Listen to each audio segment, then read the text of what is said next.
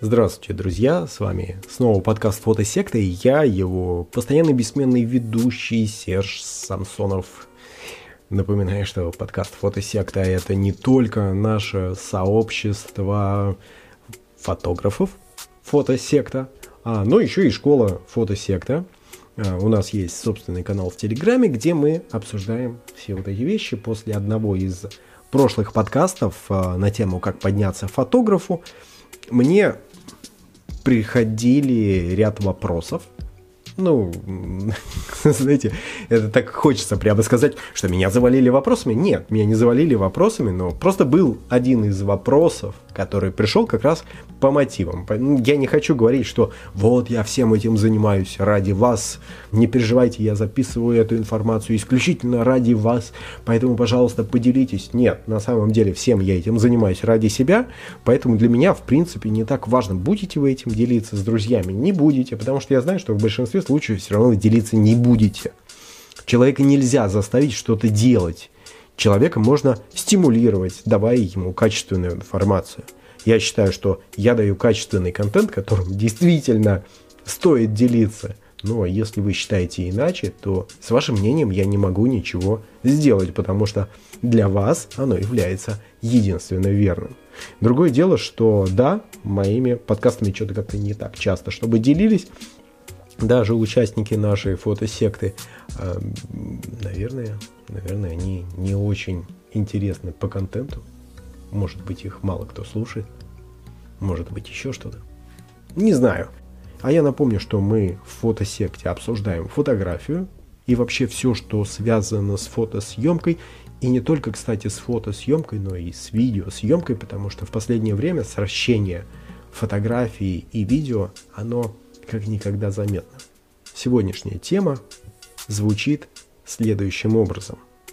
Как фотографу подняться в узкой географической локации. Имеется в виду, как фотографу подняться именно в своем регионе.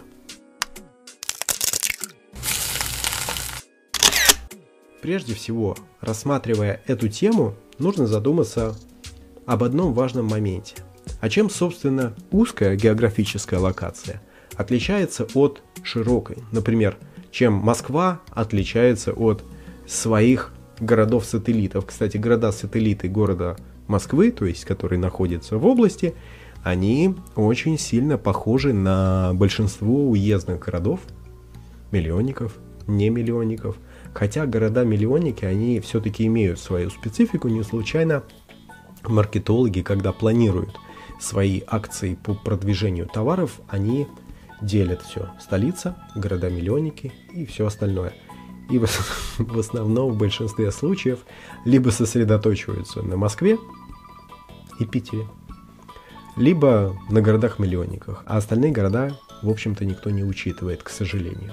Или к не сожалению, потому что а, в городах-миллионников вы видите ровно ту же рекламу, которую видим мы в Москве, а вот в мелких городах все по-другому.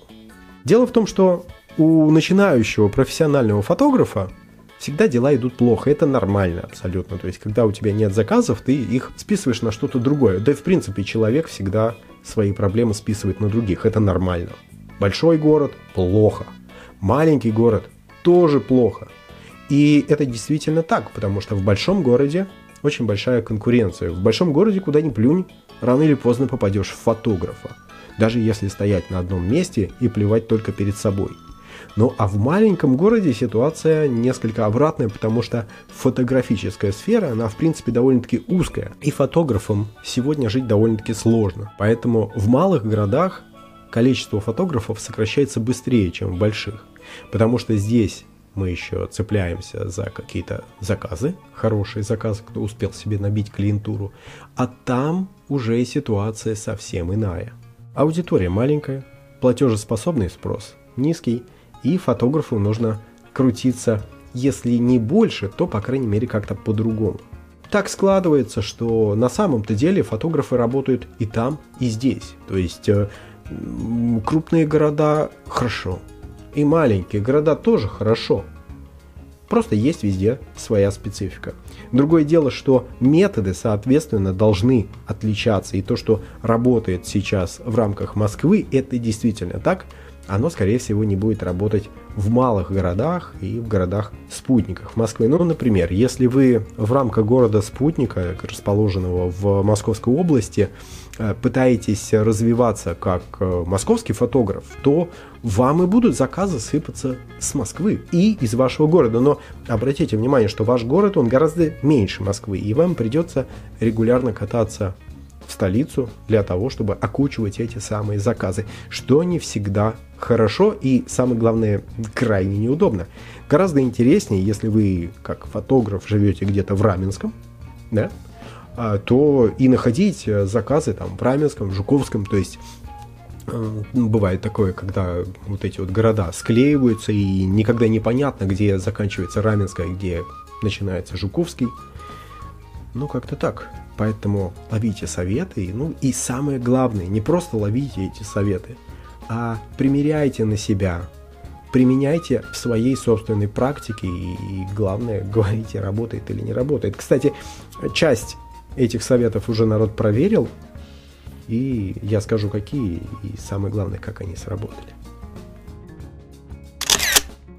Этот подкаст невозможен без вашей идейной поддержки. Именно вы шлете нам, если не свои лучики счастья, то уж точно идеи. Я сам черпаю их из нашего телеграм-канала Фотосекта. Да-да, он именно так и называется. Хотите, вбейте просто адрес латиницей, как слышите, а хотите кириллицей. Там вы всегда найдете интересные новости по фотографии и искусству, выставкам и другим событиям.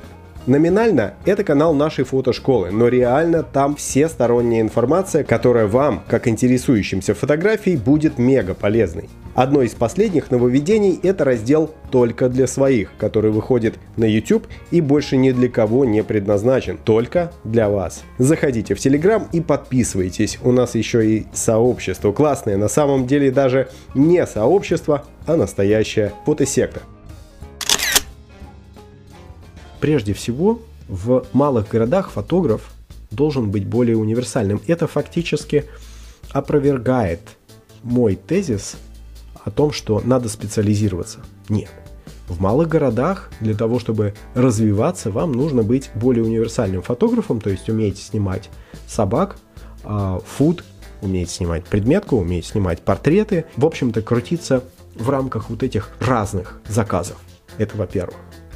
Это понятно на самом деле, потому что Москва, как европейский город большой, является городом, который подвержен глобализации. А в рамках глобализации, как я уже сказал, работает именно специализация фотографа на своих услугах, на каком-то определенном сегменте, где он хочет, может и развивается. Это самый главный момент. А вот что касается малых городов, то там специализация работает меньше, там все проще, там самое главное услуги дешевле, если вы обращаетесь, естественно, к местным специалистам, и в принципе вы готовы ожидать того же самого и от ваших контрагентов, поэтому работают примерно те же методы, но наоборот. То есть э, универсальность фотографа здесь гораздо более важна в противовес тому, что вы находитесь рядом. То есть вы элементарно можете подъехать, что-то отработать, что-то сделать, там, снять чашку кофе, поехать в другое место, сфотографировать собаку. И все это за один день, например, на следующий день у вас еще пара съемок каких-то таких более мелких, э, не глобальных. Здесь очень важно разделять, то есть в рамках Москвы, вот этого вот макрорегиона, вы остаетесь узко специализированным специалистом, который снимает, например, портреты и снимает их хорошо, а в рамках своего региона вы еще и крутитесь как э, вот этот вот э, универсальный солдат, который может абсолютно все. Это важный момент, который необходимо учитывать э, вам как э, фотографу из этого региона. То же самое относится и к малым городам, которые ну, находятся, как мы говорим, в России, в провинции. Это не надо говорить, что это плохо, да, это круто. Это просто характеризует эм, конкретный регион. Там мало жителей, там не очень высоко платежеспособное население. Там, в принципе, платежеспособный спрос в последний год упал, к сожалению, за 2020, но это не значит, что фотографы не могут там жить. Могут. Могут и живут, и делают, и занимаются всеми этими вещами. Так что учитесь крутиться. Самым важным пунктом продвижения в малых городах является то, что вам обязательно нужно привязывать ваши услуги или предоставление ваших услуг к конкретным географическим локациям. Ну, что такое локация, я наверняка думаю, вы знаете. То есть тогда, когда вы делаете пост в Инстаграме, ВКонтакте, в Фейсбуке, обязательно указывайте конкретную географическую локацию. Прежде всего, я вам хочу сказать, что есть такая штука, как продвижение за счет продвижения географических локаций, но оно не работает до тех пор, пока вы эту саму локацию не раскрутите каким-либо образом. Хотя как точка для того, чтобы гордиться чем-то, ну, например, вот, э, я знаю, что есть такая точка геолокации, как э, Сергей Самсонов, который находится как раз по адресу моего места жительства. То есть человек, который меня ищет, он меня по этой самой геолокации очень легко найдет, поскольку я человек публичный, я не пугаюсь всех этих вещей, и вы точно так же это можете сделать.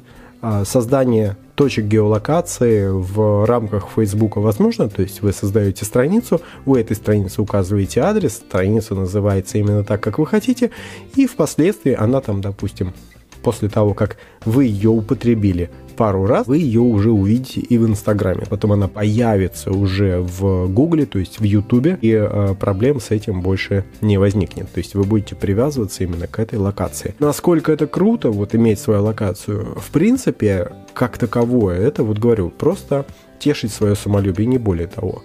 А, потому что практического смысла у этой штуки нет. Но если вы указываете географическую локацию, там, допустим, в Раменском вы живете, пишете Раменское, да, как бы, или там город Лев Толстой. Пожалуйста, указывайте город Лев Толстой. Это действительно, вы знаете, что Лев Толстой это не только э, русский великий писатель, это еще и город теперь. И я уверен, что есть еще и пароход, и я знаю, что есть еще и самолет э, имени Льва Толстого и прочее, прочее, прочее. Геотеги абсолютно во всех постах, которые вы используете, смотрите те геотеги, которые там, допустим, используют местные паблики. Администраторы этих пабликов, они адекватные люди, поэтому они используют именно те геотеги, которые работают. Местные паблики, они на то и местные паблики, что они всю свою местную специфику, они уже знают, поэтому просто берете и копируете их поведение. Как популяризация ваших услуг, эти геотеги очень хорошо работают. В рамках вашего микрогорода.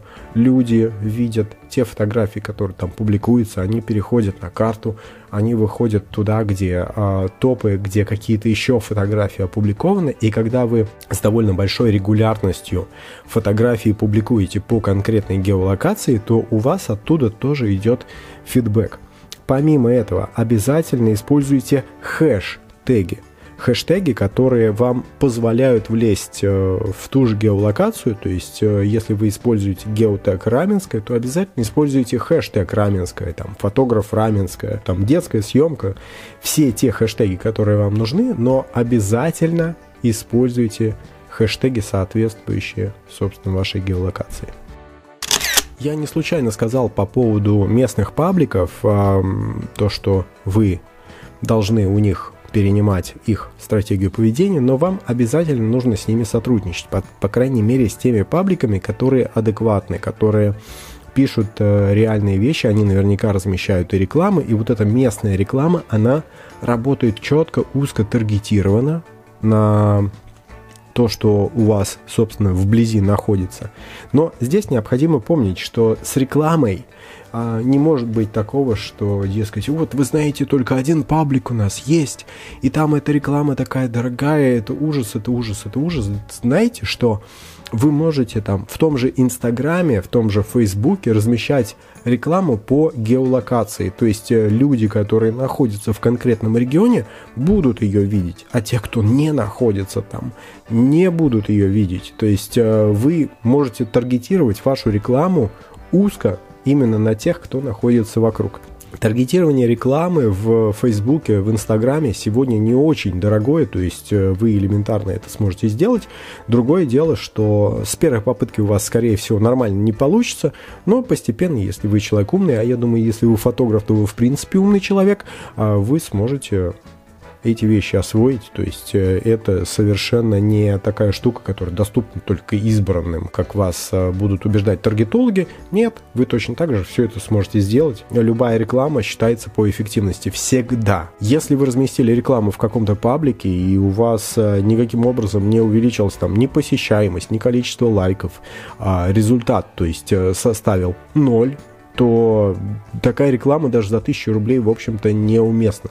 С другой стороны, если вы разместили рекламу, там, допустим, за 5000 рублей, и к вам пришло 3 клиента по 3000 рублей, а вы можете посчитать, что вы эту рекламу действительно отбили. Вполне возможно, у вас увеличится и количество подписчиков, то есть э, потенциальных клиентов, по крайней мере, смотрите, а у вас доходы должны быть по-любому выше, чем расходы. Вы можете разместить рекламу и на 15 тысяч и не отбить ее вообще никак. И здесь вы будете искать причины, почему она не удалась, но смысл здесь не в жадности, там, допустим, да, а в эффективности. То есть, э, если я разместил на тысячу э, и э, получил э, ничего, или если я разместил на 5 тысяч, получил 9 тысяч, э, вы можете эти все цифры масштабировать, то есть э, впоследствии можете предположить, что если я размещу эту рекламу дороже, да, я смогу получить большее количество клиентов. Все эти сравнения, они вполне уместны. Третьим пунктом являются так называемые промо-фотосессии. Условия этих промо-фотосессий могут быть разными. Например, бартер. Какие-то дружеские э, фотосессии для кого-то из ваших подруг, друзей, из э, каких-то местных блогеров, э, которые тоже популярны в конкретной локации, и они пишут о конкретном месте. Если это представители пабликов, вы, в принципе, тоже можете с ними найти какие-то точки соприкосновения, чем вы с ними обмениваться будете. Хотя, на самом деле, для пабликов, которые вложили в раскрутку довольно-таки много денег, кроме денег, в общем-то, и предложить нечего. Но, если у вас есть какие-то начинающие блогеры, можете с ними легко сотрудничать, там, обмениваться постами, дополнительный какой-то информации, там, по бартеру все это элементарно можно сделать. Можно по бартеру работать, в частности, на местные учреждения. Обращайте на это тоже внимание. Если там, допустим, а, ваша подруга, которую вы сфотографировали, одно из требований, которые вы ей выставляете, это чтобы она обязательно вас указала не важно совершенно, что она о вас напишет. Вот такой-то фотограф, фотограф, такой-то, такой-то, такой-то. То есть есть фотография, вы выходите на ее аудиторию. Фактически ее аудитория узнает о вас. И если ее аудитория захочет фотографироваться, вполне возможно, кто-то из них к вам придет. То есть это такие, вот знаете, низкочастотные запросы. Не надо слишком многого ожидать. Но рано или поздно этот контакт сработает, потому что энергия, она никогда не уходит впустую. Затраченная энергия, она так или иначе возвращается. Это закон сохранения энергии. Работайте с местными организациями. Местные организации имеются в виду те местные бизнесы, которые у вас в округе существует. Парикмахерская? Хорошо, в парикмахерскую сходите, предложите фотографирование им причесок на каких-нибудь интересных условиях, особенно если парикмахерская находится недалеко, и им вызвать э, фотографа вот так вот, да, как бы довольно-таки легко и предложите им спеццены под это. То есть вот я вот быстро прибегу вам сфотографирую, вы мне тысячу. Понимаете, да, то, что а, для парикмахерской, чтобы сфотографировать прическу, у них а, это либо организация какой-то сложной фотосессии, зачем им этим морочиться, а, зачем им это делать, когда вы живете рядом, и вы, в принципе, можете на каких-то интересных условиях для них все это делать. Обращайте внимание, что условия действительно должны быть для них интересными, то есть чтобы вы могли предложить именно ту цену и именно тот объем работы, который им интересен. Вот им надо сфотографировать на 5 минут человека, который у них пришел, которому они сделали какую-то уникальную прическу. Сфотографируйте. Возьмите не очень большую сумму денег за это, и они вас будут регулярно сдавать. Почему бы нет? Если вы свободны, вы можете действительно подойти, ну, особенно когда они с вами это заранее согласуют. Просто подумайте, кто еще у вас вокруг там есть. Э, магазины цветов какие-то. Это могут быть интернет-магазины. Малые предприятия, которые у вас присутствуют. Это все участники мелкого бизнеса, присутствующие в вашем районе что нужно сделать для того, чтобы на них выйти? Естественно, не надо писать им электронных писем. Это не те люди, которые через электронную почту, в принципе, работают. Зайдите к ним и пообщайтесь лично. Для того, чтобы продать ваши услуги, часто достаточно именно личного общения. Понятно, что они не сильно заинтересованы в том, чтобы покупать у вас какие-то какие конкретные услуги, которые вы им предлагаете, да? Вы взяли портфолио, печатное портфолио, обращайте внимание, да, и пришли к ним для того, чтобы им показать, что вы можете сделать. Вы можете показать им это портфолио на экране телефона, на экране планшета. Это тоже штука, которая работает, но тем не менее, у них есть какие-то определенные потребности в рекламе за которыми они могут к вам обращаться. Имеется в виду не, собственно, реклама через вас, хотя, как знать, может быть, вы раскрученный блогер в вашем районе, но, тем не менее, это та штука, за которой они к вам приходят.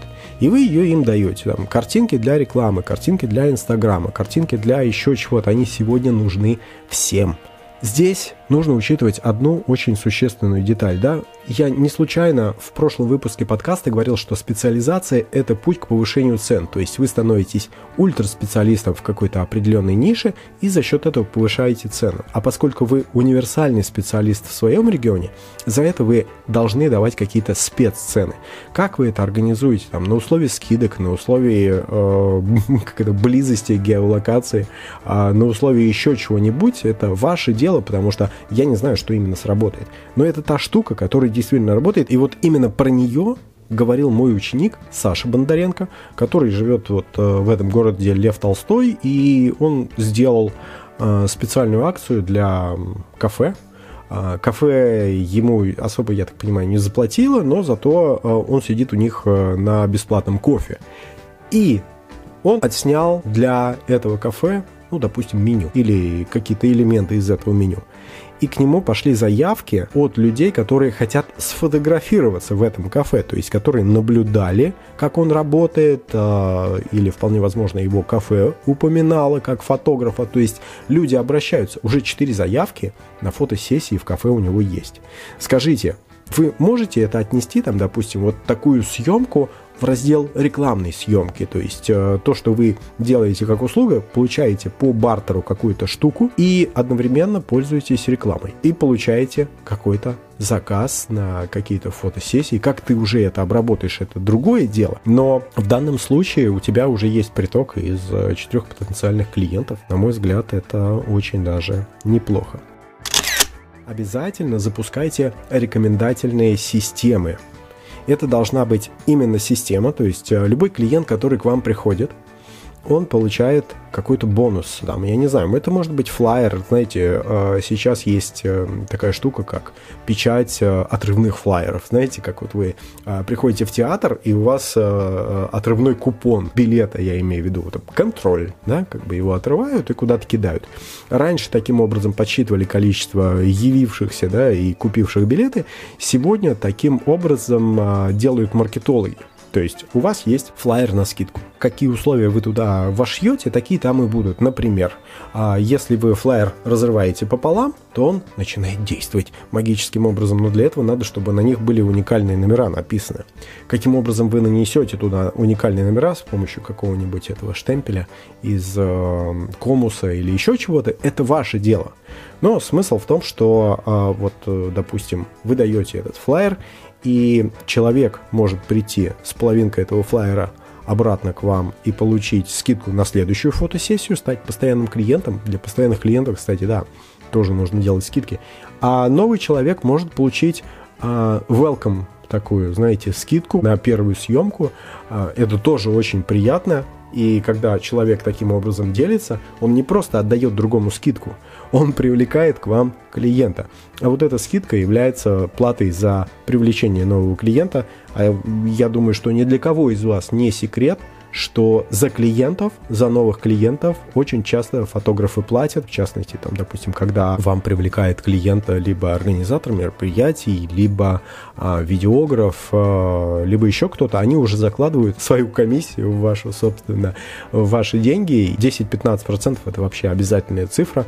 Иногда бывает, речь заходит об, о каких-то откатах, да, ну как бы это не совсем откат, бывает такой человек, который привлек вас, порекомендовал в компанию, и он говорит, я вот за это хочу конкретных определенных денег. Насколько это уместно, вы уже сами смотрите, но это уместно там, допустим, в крупных городах. Мы же платим за рекламу. То есть мы размещаем где-то рекламу, таргетированную, о которой я и говорил, да? Мы за нее платим Фейсбуку. Зачем мы за нее платим? Просто так, что ли? Нет. Мы платим за привлечение клиентов. То есть мы говорим, Facebook, на тебе тысячу рублей, я хочу, чтобы у меня было энное количество просмотров. И при этом вам Facebook вообще ничего не гарантирует. А тут человек вам приводит гарантированного клиента и хочет просто процент от э, этой сделки. Он фактически является вашим агентом, ну, по крайней мере, в данном конкретном случае. И обратите внимание, что впоследствии эти люди тоже могут к вам обращаться как к фотографу, как к видеографу, ну, в зависимости от того, как вы сами себя позиционируете. В любом случае, вот эти все рекомендательные системы, вне зависимости от того, как они организованы, через вот эти флайеры или просто через фразу «Здравствуйте, я от Ивана Ивановича», то есть э, в устном порядке, в этом тоже нет ничего ничего ужасного. А когда к вам человек приходит, говорит, я от Ивана Ивановича, и получает тоже скидку. И Иван Иванович получает скидку. А, но здесь нужно просто это как-то документировать, э, вести какую-то электронную табличку, которая вам позволит это делать. Если вы такой въедливый, я не знаю, на самом деле, что вы делаете в фотографии, потому что фотографы крайне неорганизованные люди, и их нужно заставлять вот эти все вещи для себя прописывать. Самое главное, что это должна быть система. То есть система, которая генерит вам поток клиентов из рекомендаций. Рекомендации в наше время стоят очень дорого, учтите, поэтому цените их. Цените, когда вас рекомендуют, но самое главное, создавайте такие системы, которые позволяют одним людям вас рекомендовать другим. И это очень хорошо работает, когда у вас, допустим, в регионе есть ваши официальные представители, которые вас рекомендуют, которые действительно хотят, чтобы вы поднялись как фотограф, такое часто встречается. Не обращайте на это внимания. Действительно есть люди, которые вас будут подталкивать, проталкивать, попытаться вам помочь. У меня у самого есть такие люди, и я им крайне благодарен. Лиза, спасибо тебе большое. И главное здесь, самое главное, не сидите на месте. То есть это, возможно, надо было в самом начале поставить, но смысл в том, что когда многие говорят что, ой, ты знаешь, я живу в такой дыре, у нас совсем нет клиентов, я не знаю, что делать. Это в большинстве случаев перекладывание ответственности на чужие плечи. Человек никогда не скажет, что именно он виноват в том, что он где-то не поднялся. Именно он виноват, что его фотошкола двигается очень медленно. Это, кстати, про меня. Именно он виноват в своих неудачах в том, что у него ну вот что-то не получилось, у него не получилось двинуться вперед. Когда вы вкладываете много энергии в ваш бизнес, в вашу деятельность, она по-любому возвращается вам. Ну, это я опять могу вернуться к закону сохранения энергии, но не вижу в этом особого смысла, потому что, надеюсь, вы и сами это понимаете. Когда вы вкладываете в свое дело, а относитесь к фотографии именно как к делу, когда вы вкладываете туда энергию, деньги, а когда вы вкладываете туда практически всю свою жизнь, ждите, что это к вам вернется. Вполне возможно, это вернется совсем не так, как вы предполагали, но это будет работать, потому что у нас в жизни есть э, те вещи, которые работают инерционно. И вы можете вкладывать, вкладывать, вкладывать, вкладывать, а результат будет переходить через какое-то определенное время, и у вас будет теряться взаимосвязь между этими факторами. Но здесь, пожалуйста, не тешьте себя иллюзиями, что все произошло случайно. Потому что, как я сказал, если вы ничего не будете делать для своего продвижения, вы ничего и не получите. А если вы будете делать что-то, то а, вы ничего не получите, и б, вы получите что-то. То есть э, либо, либо Соответственно, тот вариант, который связан с активными действиями, он предпочтителен, потому что он приносит вам больше результатов или, по крайней мере, меньше вариантов, что у вас ничего не удастся. Верьте в себя и самое главное, идите вперед. То есть не сидите на месте. Вот я понимаю, что я красиво говорил здесь, распинался, вы сейчас послушаете, а, пойдете мне ставить лайки во всякие а, Apple подкасты, писать комментарии, какой а, хороший подкаст, и потом ничего не сделаете. Нет, ребят, а, мало поставить лайк. Мне лайк, он, в принципе, да, он нужен, потому что это позволяет моему подкасту развиваться. А вам нужно не просто поставить лайк, вам нужно идти вперед. Вам не надо сидеть на месте. Действуйте, двигайтесь. Потому что все вот эти движения, все вот эти ошибочные вещи, когда вам, ну, знаете, эффект сползающей сметаны, котором я поговорю, кстати, возможно, в следующем уже подкасте, они вам не дают двигаться вперед. Но самое главное, то, что даже эффект сползающей сметаны вам позволяет подумать о том, что вы действуете правильно. То есть тогда, когда вас друзья отговаривают, это значит, что вы действуете нетипично, действуете оригинально, действуете так, как они не осмелились сделать.